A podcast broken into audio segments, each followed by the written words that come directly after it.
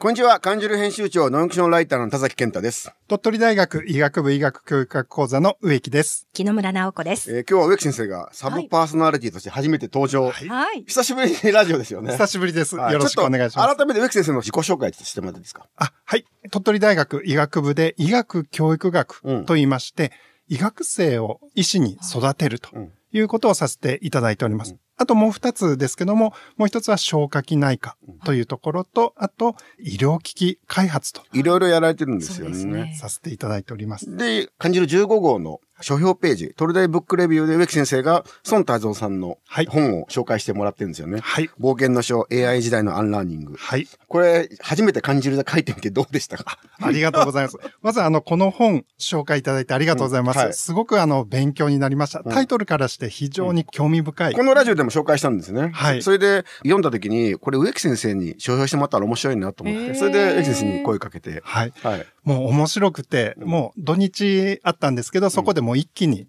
読み進めてうん楽しかったです。ありがとうだございます。学問とは何かっていうことをね、孫さんがね、はい。過去の偉人とかにね、はい聞きに行くっていう形式なんですよね。はいワクワクするような形ですよね。はい。うんおっしゃる通りです。私も普段からあの、教育とは何かっていうことをずっと考えていたので、本当に考えさせられるうん素敵な本でした。で、書評書いてみたらどうでしたか？難しいですね。うんあの、普通に読む場合は、ただ紹介するっていうことは考えずにこう読んでいるわけですが、人にこの本の良さを伝えるっていう観点で文章を書くっていうのは非常に難しいなと。ちょっと書き直ししてもらう。で、今回、最後の最後で、もうギリギリで 入って、もう、まあ、ギリギリ粘ったんですよね。はい。はい。ありがとうございます。あの、すごく的確にというかご指導いただいて、こういう風な感じで書くといいよというのがすごく私の勉強になりました。ちょっと植木さん、最近のなんか活動というか、やられてることを教えてもらってもいいですか？一番最近の主なところは、医学生を教えるということで、その4年生の時に、えーオスキー CBT というものがあるんですが、それは臨床実習を始める前の試験。うん。こちらが公的化と言いまして、もうほぼ国家試験のようなうん形になりましたので、それをしっかりと鳥取大学で整えるということをさせていただいております。教育結構頑張ってやってるんですね。はい。そちらが一番の 本当の仕事です。何が本当ですか？今日のゲストは鳥取大学工学部長の坂口博樹さんです。1960年富山県富山市で生まれ、2歳から新潟県長岡市へ。長岡高校から静岡大学工学部合成科学科へ。ご卒業後、大阪大学大学院工学研究科応用科学専攻修士博士課程を修了。大阪大学講師を経て、96年鳥取大学に赴任。2005年に鳥取大学教授となられ、2021年から現職でいらっしゃいます。今日よろしくお願いしよます。ろしくお願いいたします。よろしくお願いします。専門は電池なんですよね。そうです。まあ、電池といっても、化学電池、化学電化池と学電池。言われる。はい。はい。化学電池ってどんなものですか？え、あの、まあ、皆さんお使いうんのスマートフォンとか、はいはいパソコンとか、まあ今はもっと大きく電気自動車の電源などに、電源がないと機械は動きませんので、まあそういうあの、コンセントにコードをつながなくても動かせるええと、そういうものです。はい今。まさに EV、まあ燃料電池っていうのはもう本当に今、一番ホットなトピックですよね、やっぱりね。そうですねそこにいらっしゃるわけですよね。そうですね。SDGs の中核をなすうん。脱炭素、カーボンニュートラルを担っているという自負もございます。そもそも電池っていうのはどういう仕組みでできてるんですか？例えばですね、水力発電とか、うん。あれはですね、高いところにある水が低いところにはい。移動しますよね。はいはいはい。高いところにある水ってのはエネルギーを持っているんです。うんそれ低いところに落ちるときにエネルギーを失って、はいはい。で、それを取り出しているのが水力発電ですけど、うんうんうん電池もですね、物質の持ってる化学エネルギーに直接変換するっていうのが化学電池というものなんですね。化学電池のほかなんか別の電池もあるんですか？え、例えば太陽電池なんていうと、これはあの物理的な電池で、あれあ普通の乾電池とかは？あれももちろん電池です。あれも化学電池の、あの、もともと、うん。まあ200年ぐらい前に生まれたんですけど、その中で専門でもこの二次電池、はい。重放電できるえ蓄電池。充電で、そうですね、はい、充電できる。部材の開発。そうなんです。これすごい難しいんですけど、わかんないですか？ええ例えば、リチウムイオン電池っていう皆さん、はい。さっきの機器に使われている、これはですね、受け皿の物質の中にリチウムをたくさん蓄えれるものなんですね。うんうん。そういうものを、できるだけたくさん電気を蓄えられるようなものを生み出そうというのが私たちの研究なるべくたくさん蓄えた方がはい、当然それ使えますもんね。そうなんんです。もちろん蓄えただけじゃダメで、取り出せなきゃいけないんですけど、たくさん蓄えてたくさん取り出せる、そういう物質を探っているとか。うんでもこれ今その電池の話だとレアメタルでやっぱりまあ中国だったりとかの、まああの地政学的な問題もありますよね。はいそこもやっぱり坂口先生は。え、そうなんです。うんあの、できるだけどこからでも入手できるような物質を使って、たくさん電気を蓄えられる材料を作ろうと。どっかの国がですね、輸出してなくれなくなったら、うん途端に困るような、ええ危ないですもんね、え本当にね。そうならないようにというふうに意識しています。ただ、もちろんそういう物質に良さがあるから使われているので、うんうんそれを全く使わないという発想ではなくて、うん上手に使いましょうと。必要量だけ使いましょうと。こういうん。うような。これご存知ですね、当然ね。ああの、一応研究テーマっていうのは読ませていただいたことがありますので、で、こういったことがうまくいくと、例えば電気自動車200キロしか走れなかったものが500キロとか、どんどん伸びるんじゃないかなと期待しています。ですよね。はい、そうなんです。だから今、この風力発電、再生可能エネルギーって言いながら、結局電池がないと、溜め込めないわけですもね。そうんなんです。風力とか太陽光って、いつも同じだけ風吹いてるとか、いつも同じだけ日が照ってれば取り出せる電気。電気の電圧ってのが大事で、うん。皆さん持ってる機器って一定の電圧で、まあ、動くようになってるのに、それが上下動してしまう上と。使いにくい。あんま質の良くない電気なんですが、この化学電池に一旦蓄えてから取り出すと、一定の電圧で質の良い電気を供給できることになるというのが化学電池の重要性。まあ今電気自動車にしても結局その家庭の方に逆に電気を流すとかあるじゃないですか。そうなんです、そうなんです。それがあの、スマートシティとかスマートグリッドって言われてるもので、別にそういう風力とか太陽光って自然エネルギーのみならず、今までの火力もそうなんですけど、あの、一旦蓄電池に蓄えておいて、コンピューターでコントロールすれば、24時間365日、必要な量を必要なところに必要なだけ供給できると、電気の無駄遣いもなくなってと、エネルギー問題も改善されるということです。はいじゃあ未来の技術を今ずっとやあられてるそうですね。本当あに。ー。いずれの鳥取市とか米子市がですね、電気だけで街が動くような、うんそういうそのスマートシティになったらいいなと、そのぐらいの規模の都市だと思うんですね。うんうん。何百万人もおる都市をいきなりそんな風にはできません。なるほど、なるほど、なるほど、なるほど。ええええ。15万人程度の都市だったら、はい。賄えるとい。う意味で。はい。しかも高齢者が多くなった時に、家にですね、バスとタクシーのような車が自動で来てくれたりすると、すごく便利になろうかなと思います。はい。なかなかすごいですよね。なんか夢が描けるというかね、広がってきますね。はい。はい。生まれは富山市。そうなんです。で、まあ育ったのは長岡。そうですね。はいはい。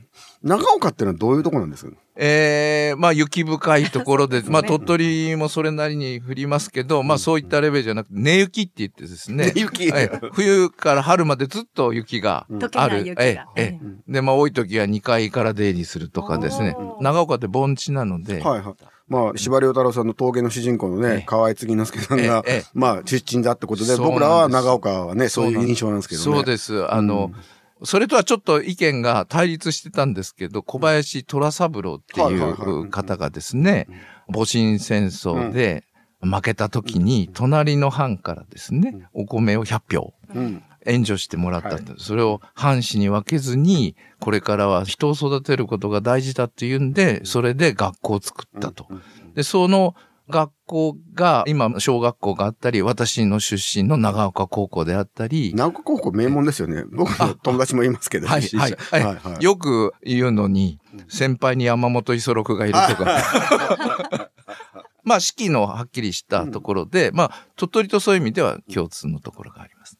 子供の頃はどういう子供だったんですか？勉強できたんですか、やっぱり？いやいや、そんなことないんです。あの、はい本当に。でも、いずれに学者になった方がよく言われるような、やっぱりその昆虫とか、昆虫好きですよ。ええあの、ファーブル昆虫記はもちろん読みましたし、自分で本格的にうん。網持ってうん。一人で山に入って昆虫採集はい。したりとか、なんとなく周りにですね、同世代の男子生徒がいなかったもん、女子生徒が多かったもんで、しょうがないからもう一人で野球やったりとかですね。野球できないでしょ。いやいや、田んぼ一区画を自分でボール投げて打って、超えたらヒットだとかね、2枚超えたらホームランだとか。ちょっとっですよね。まあちょっとね、寂しいところもあったかもしれません。ええ。まあでもいろいろ工夫して一人で遊ぶってことが今の研究につながってるのかもしれないなと思ったり。研究者に対するイメージって、これお父様のそうなんです。実は父親化学者で、新潟大学の教授だったんですけど、その化学を研究してました。で、やっぱり父親は偉大だなと思ったんで、同じ土俵だと負けるなと思って、違う方向を目指していたんです。どっちかというと国語とかね、経済とか、そっちの方が得意だったえ、んで。どういうお父さん様だったんですか？いや、まあ、昔の、あの、課長制度。怖い。ええ。だから、あの、学生さんには僕ね、言うんですけど、先生と親はね、怖ければ怖いほど後楽だよって。でも、にこやかですけどね、先生やっぱね。怖いだけではなかったんで、あの、非常に多趣味で、釣り行ったり、キノコ取りに行ったり、山菜取りに行ったり、うんそんなのも一緒に行ったりしてましたから、はい。とはいえ、大学は静岡大学工学部に行かれたんですよね。ええ結局工学部に行ったんですけども。そうなんです。あの、それは何か理由あったんですか？あの、実は、同じ土俵で戦わないように、経済の方に行こうとしてたんですが、高校3年生になってですね、化学というかですね、そっちの道に行かんのだったら、まあ縁を切るとかやってね、あの、え、全時代的なことを本気なんですよ、向こうは。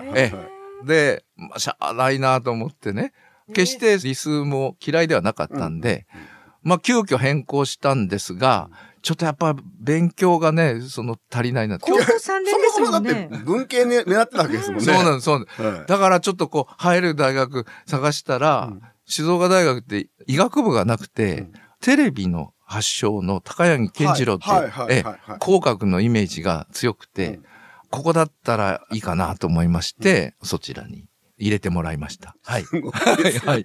えこれ、化学っていうのはどういう学問って説明すればいいですそうですね。よく僕が言うのは、物理と科学何が違うの？かうん壁にボールを投げますよね。跳ね返ってきますよね。その時にボールと壁の間には何のやりとりもないんです。物質的な。うんでも、科学は原子とか分子を使います。これがぶつかりますと、片方の元素から片方の元素に電子が移動したり行き来して、それは新しいものが生まれたりする。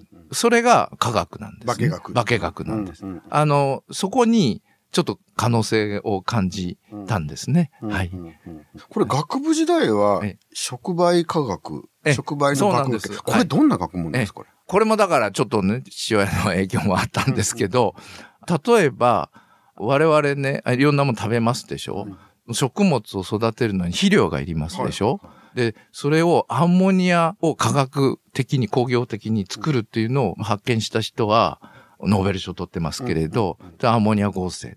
こういうものをするのに、すごい高い圧力とか高い温度が必要だったのを、その触媒っていうのを使うと、すごく温和な条件で作れるようになって。要は化学反応を起こす物質ですよね。化学反応自体は、それ自体はね、何も変わらないんです変。わらないけどえ、二つの物体の。その、ナコード薬みたいなもんですね。うんうんうんうん。じゃあ、触媒科学をまず最初に研究される。そうなんです。はい。うんはい。うんで、大学院は今度大阪大学の。そうなんです。はい。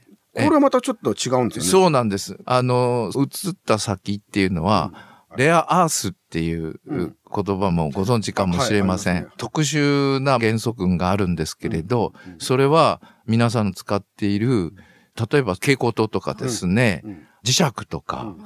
で、こういったものになくてはならない元素群なんですね。で、それをやっているところがありまして、ちょっと興味があって、門を叩いたということです。それが無機材料科学っていう。あの、もともと別に触媒だって無機材料でもあるんですけれど、そこはなぜ無機かというと、化学にはですね、有機化学っていうのと無機化学っていうのはまた難しいですね。教えてください。はい皆さん着てるものとか全部その有機物質。有機物質。それを作るのはね、こんなん言ったら怒られるかもしれません。水素と酸素と炭素の組み合わせでできる。うんで、はい。こんなのは、ものすごいパズルができる、ものすごい賢い人がね、全部作っちゃうんじゃないかと。うんところが、無機元素っていうのは。無機質の無機ですよね。そうです、無機質の無機うん。あの、周期表って覚えておられます、はいああ、苦手なやつ。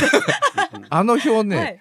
100以上のええ元素が並んでうんるんです。うんそのあの、かなりが無機の元素なんですね。そうしたらその中の1個ぐらいは私の頭でも、なんか、ちょっとびっくりするようなことがさせれるんじゃないかというような思いで向きを選んだし、わかりやすく人に必要とされたいというところで、もうもう工業製品っていうのはわかりやすく役に立ちますので、そういう方向に進みたかった。こっからさっきの電池に行くっていうのがうん、またちょっとどうやっていくんですか、これ電池に。これそれはですね、あの、そこから大阪大学から鳥取大学に、うん。まあちょっと縁があってはい。呼ばれて移ったんです。この移った鳥取もですね、世界で初めてお茶碗とかありますでしょ？はいはい。ああいうものの中を特定のイオンっていう、はい。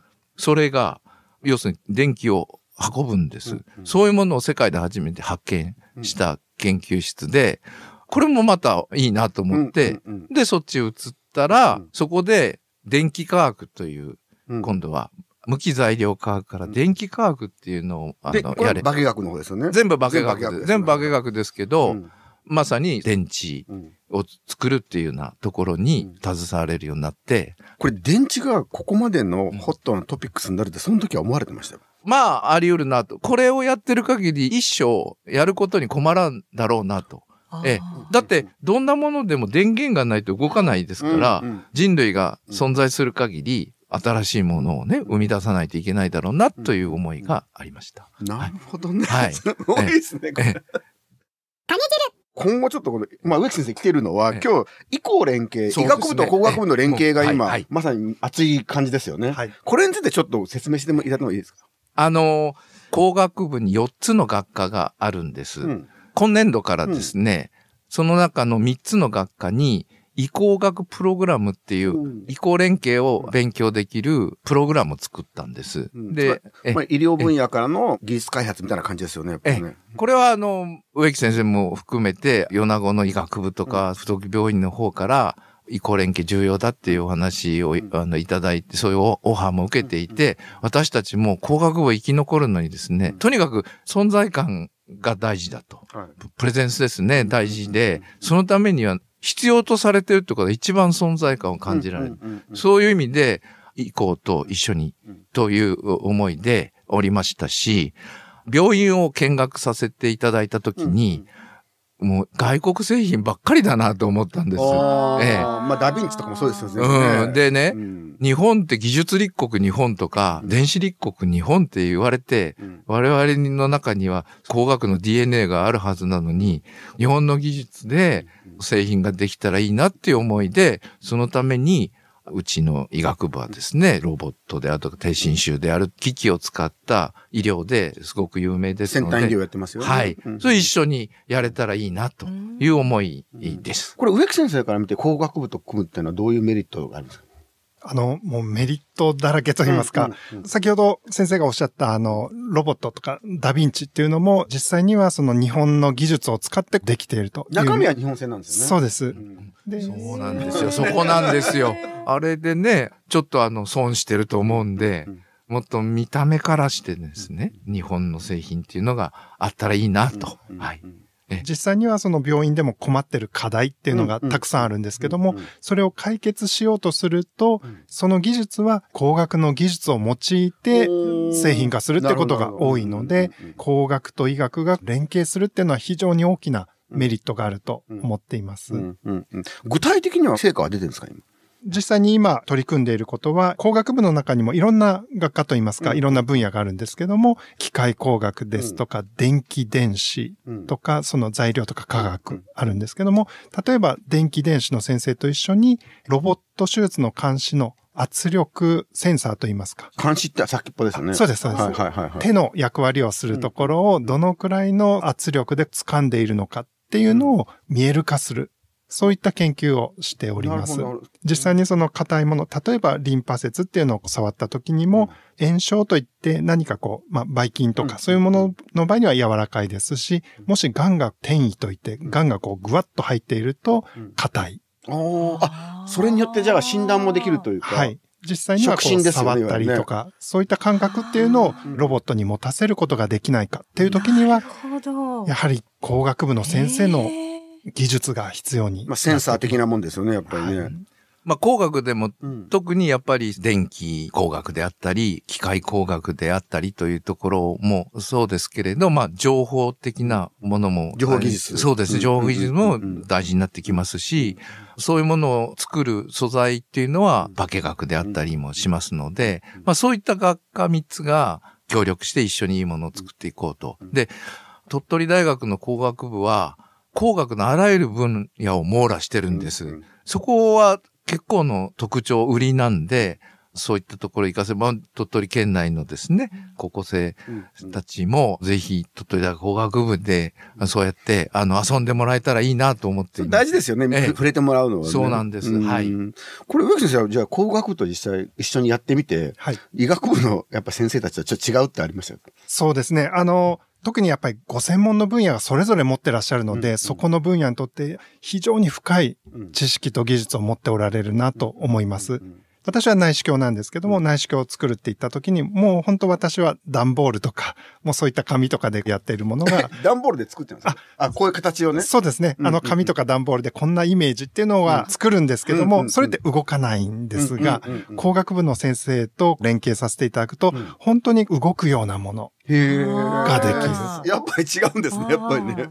今まではですね、お医者さんが工学にも興味があって、うんうん医療機器を作っているっていうのが今までの医工学のベースだと思う。はいそうですよね。私はもうちょっとですね、工学も同じぐらいに寄与できないかなと思ってるんです。うんうんそうしたら今までにないようなものもできてこないかな。そのためにはお互いの持ってるものをですね、丁寧に照らし合わせて、マッチングを。コミュニケーションしながらですそう。です。それは本学の医学部とか病院と工学部はやりやすくしようとしてるというところです。はい。。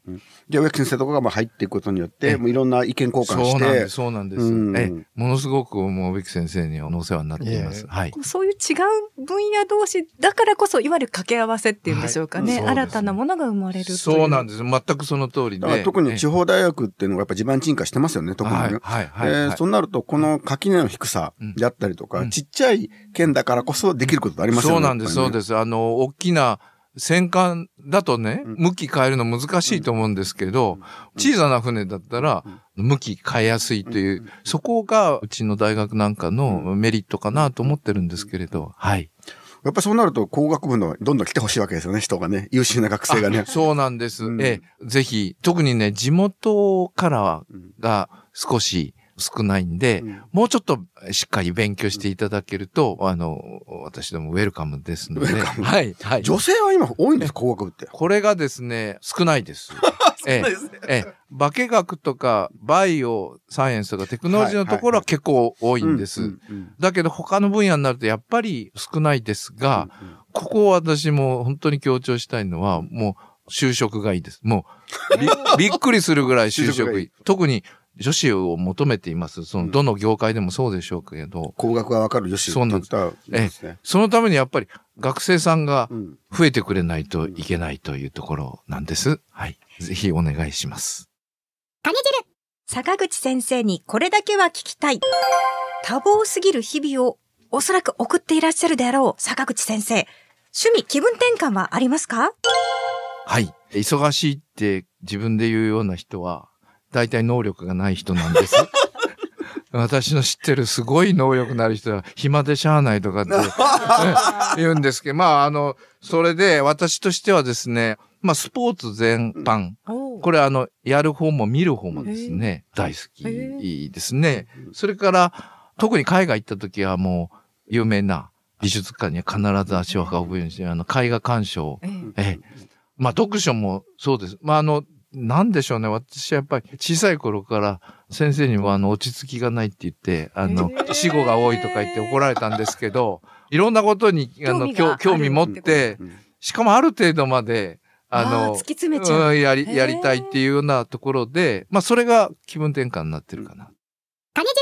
続いて、鳥大病院広報誌カニ汁の感想を教えてください。まずは、すごくセンスのいいものだなっていうのをはい。あの、感じましたし、割と最近のもので、あの、入江さんで、レイセナさん。ね、あボクシングはいのはい金メダル取られて、はい病院長ちょうどあの、竹中病院長と対談してるのとかは楽しく面白くですね、見させていただいたりして、すごく良い情報を発信しておられるなというふうに思っています。はい。まあ結構ね、ラジオも含めて、ね、鳥大は頑張ってるとは思うんですよね。やっぱりね、病院もね。本当です。あの、病院とか米子の方の広報はすごいなと、指加えて見てるような状態だったんで、何を言ってんすかあの、これをちょっと今回みたいに工学部も引き入れていただくのをすごくあの、私としてはありがたく思っております。おしまいに食べ歩きが好きだという坂口先生。はい。菜の食材の魅力について教えてください。とにかく山海の幸が豊富にあるわけです。ただ、あんまり鳥取の方外食されないのかなと。お店となるとなかなかたくさんはないかなと思うんですけど、それでもですね、どうしてもまた来たいなと思うようなお店がいくつかあります。それは人気で行列もして。で、私はそういうのも教育とか研究に通じるものだと思います。環境の整ったところで良い研究や教育できて当たり前ですけれど、決してそうではないところでも、ちゃんと興味を、魅力を発信できるんだと。だからそういうような研究や教育をするということが地方では大事だなというふうに思ってます。まあ、当然そのいろんな今情報ツールが発達してるんで、ここに来なくてもですね、美味しいものを送ったりできるかもしれないですけど、私ってやっぱり鳥取に来て食べてほしいなと。そうするとやっぱりね、宅配で送られてきたものとはまた違うね、良さもあってと思うんです。はい。じゃあちょっと美味しいもん待ってます。今度一択よろしくお願いします。はい。ありがとうございました。今日のゲストは鳥取大学工学部長の坂口博樹さんでした。来週もカニ汁ラジオ土曜のお昼0時25分からの放送です。お楽しみに。また来週です。さようなら。ありがとうございました。ありがとうございました。